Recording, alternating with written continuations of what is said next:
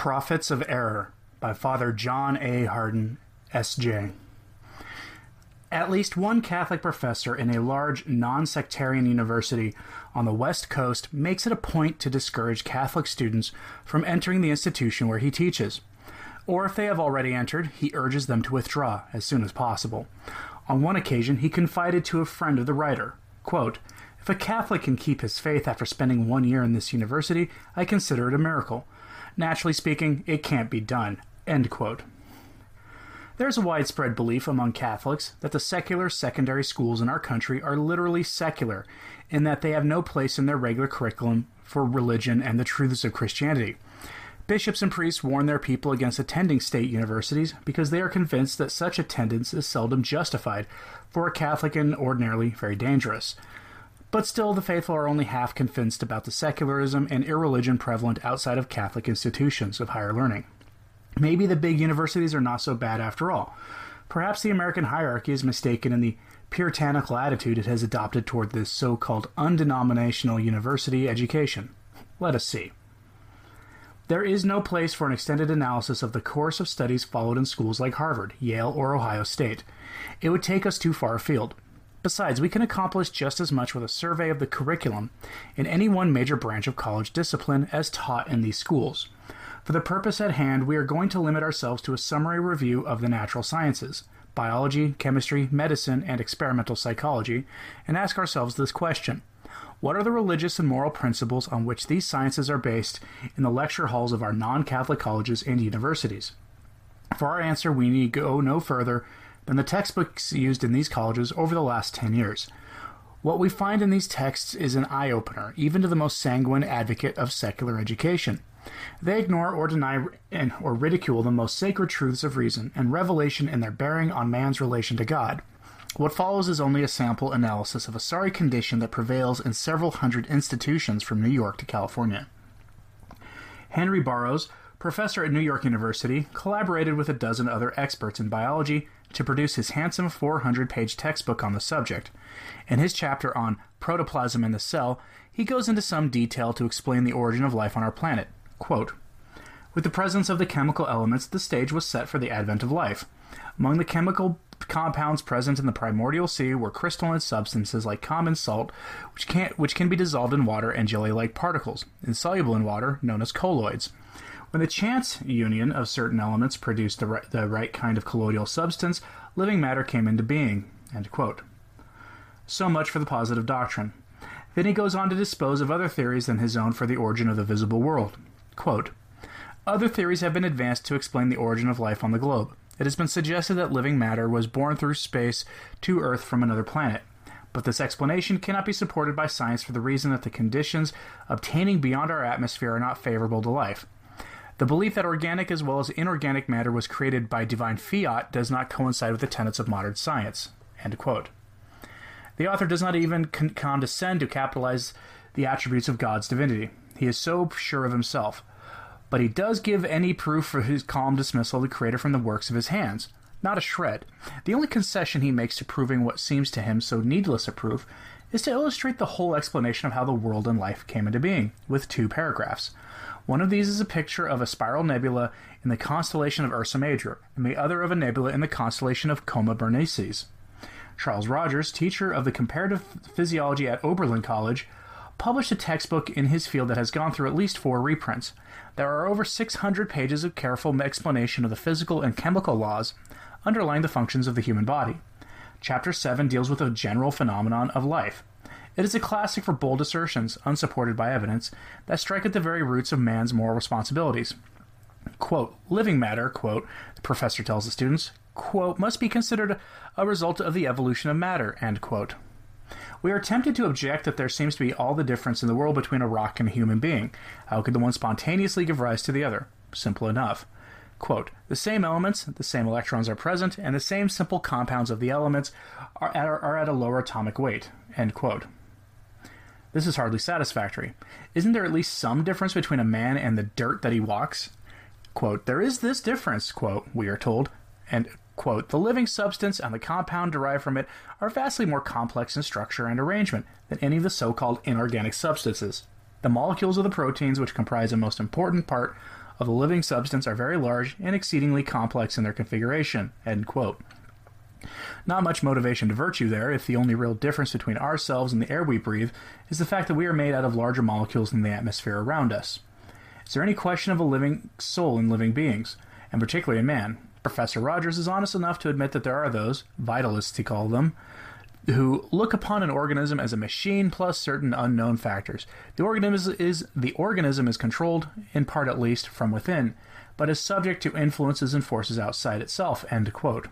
But he has little patience with this sort of explanation. He prefers to look prefers to look upon man and all other organisms as quote a physiochemical machine rather simple in structure, which is controlled by forces acting upon it from without. Being a machine, it must be controlled by physical and chemical laws, as are other machines. End quote. Of course, the author admits that science does not yet, yet know all the answers to the problem of life and, vi- and vital activity. Just give it time. Quote, it is the duty of the trained scientist to explain vital phenomena in terms of known physical and chemical materials and laws, insofar as it may be possible to do so, and not to invoke an unknown in order to make an explanation. End quote. What is this unknown that Professor Rogers would eschew from a scientist's vocabulary?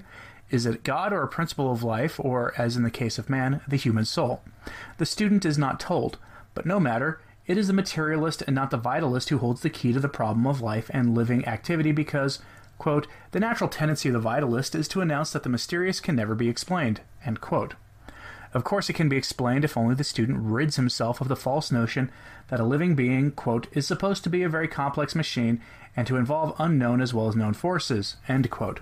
Obviously, if every living substance is only a mechanism, and not a very complex one at that, man himself is only a machine. And as a machine, what duties does he have to the unknown that the other denies? Absolutely none. Life is only a bundle of atoms, and atoms cannot even be counted, much less rewarded or punished for what they do.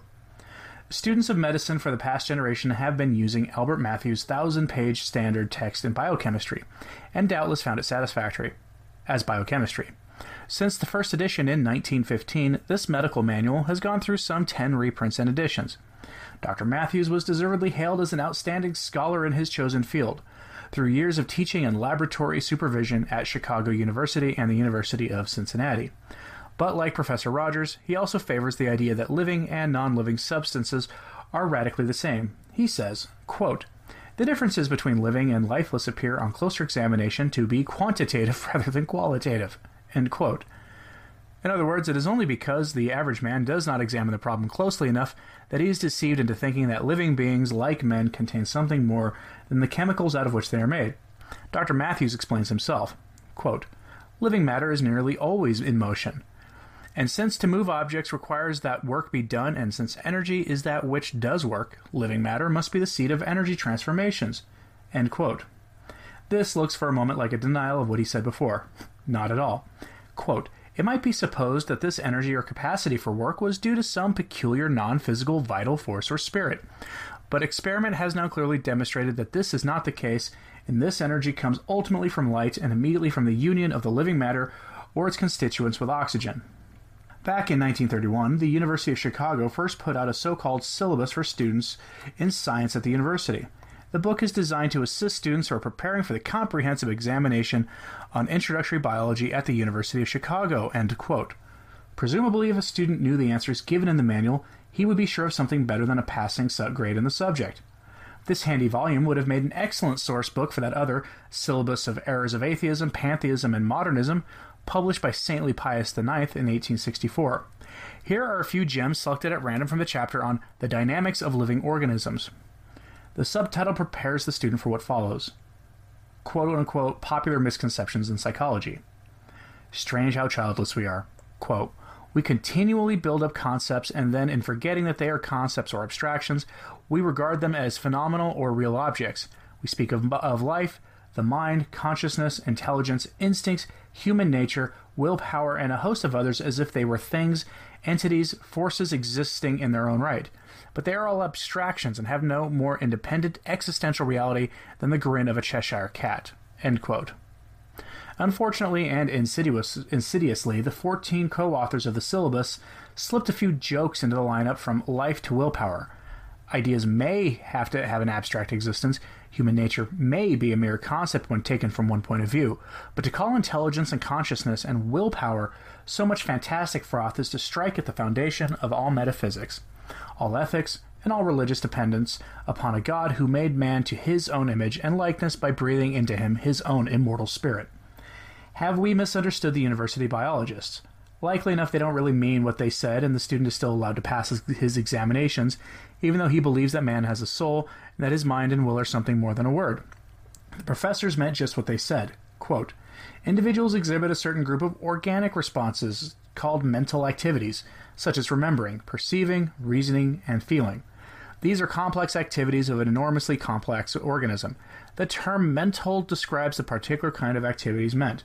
The totality of these mental activities is referred to as the mind, but such a collective term refers to no independently existing entity. Mental energy is likewise a misleading term.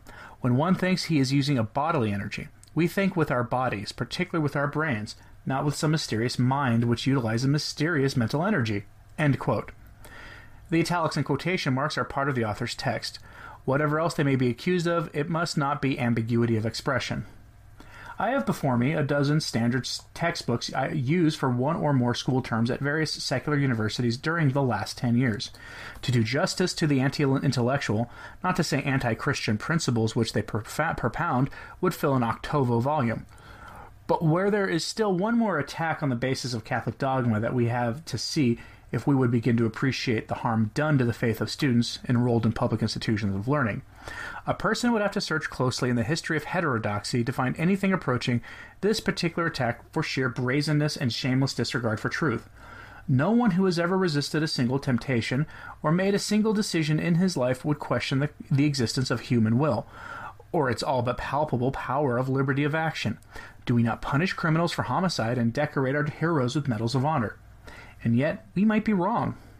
Professor Pillsbury, as director of the psychology laboratory at the University of Michigan, published a many edition class manual on the fundamentals of psychology, in which the traditional notions of on human freedom are pretty well talked out of existence. Quote unquote earlier writers, he tells the students, quote, always tending to discover a separate faculty or force for each of the words in common use, hardly questioned the existence of the fiat of the will something which was an actual force in decisions and an incentive to action. As the direct examination of mental states began to take the place of speculation, with only inaccurate observations, fewer and fewer men were able to discover this peculiar state. Instead, an ever increasing number of authorities found the final cause of action in an idea that was attended to, in an idea of movement with the belief that it was to take place, or in the feeling quantities preceding or accompanying the idea. Nine pages of evidence is displayed to prove such bald assertions as, quote, A man's desires are the outcomes of his instinct and environment. Criminals are mentally deficient. What one generally does is to think of oneself as a free agent, end quote. But Dr. Pillsbury feels that his student readers will question these proofs. There was a problem when he claimed, which he claimed existed the problem whether or not man is a free agent. Has the problem been solved? Not exactly. So here's the final coup. On the whole, it may be said that the problem of the freedom of the will has been outgrown.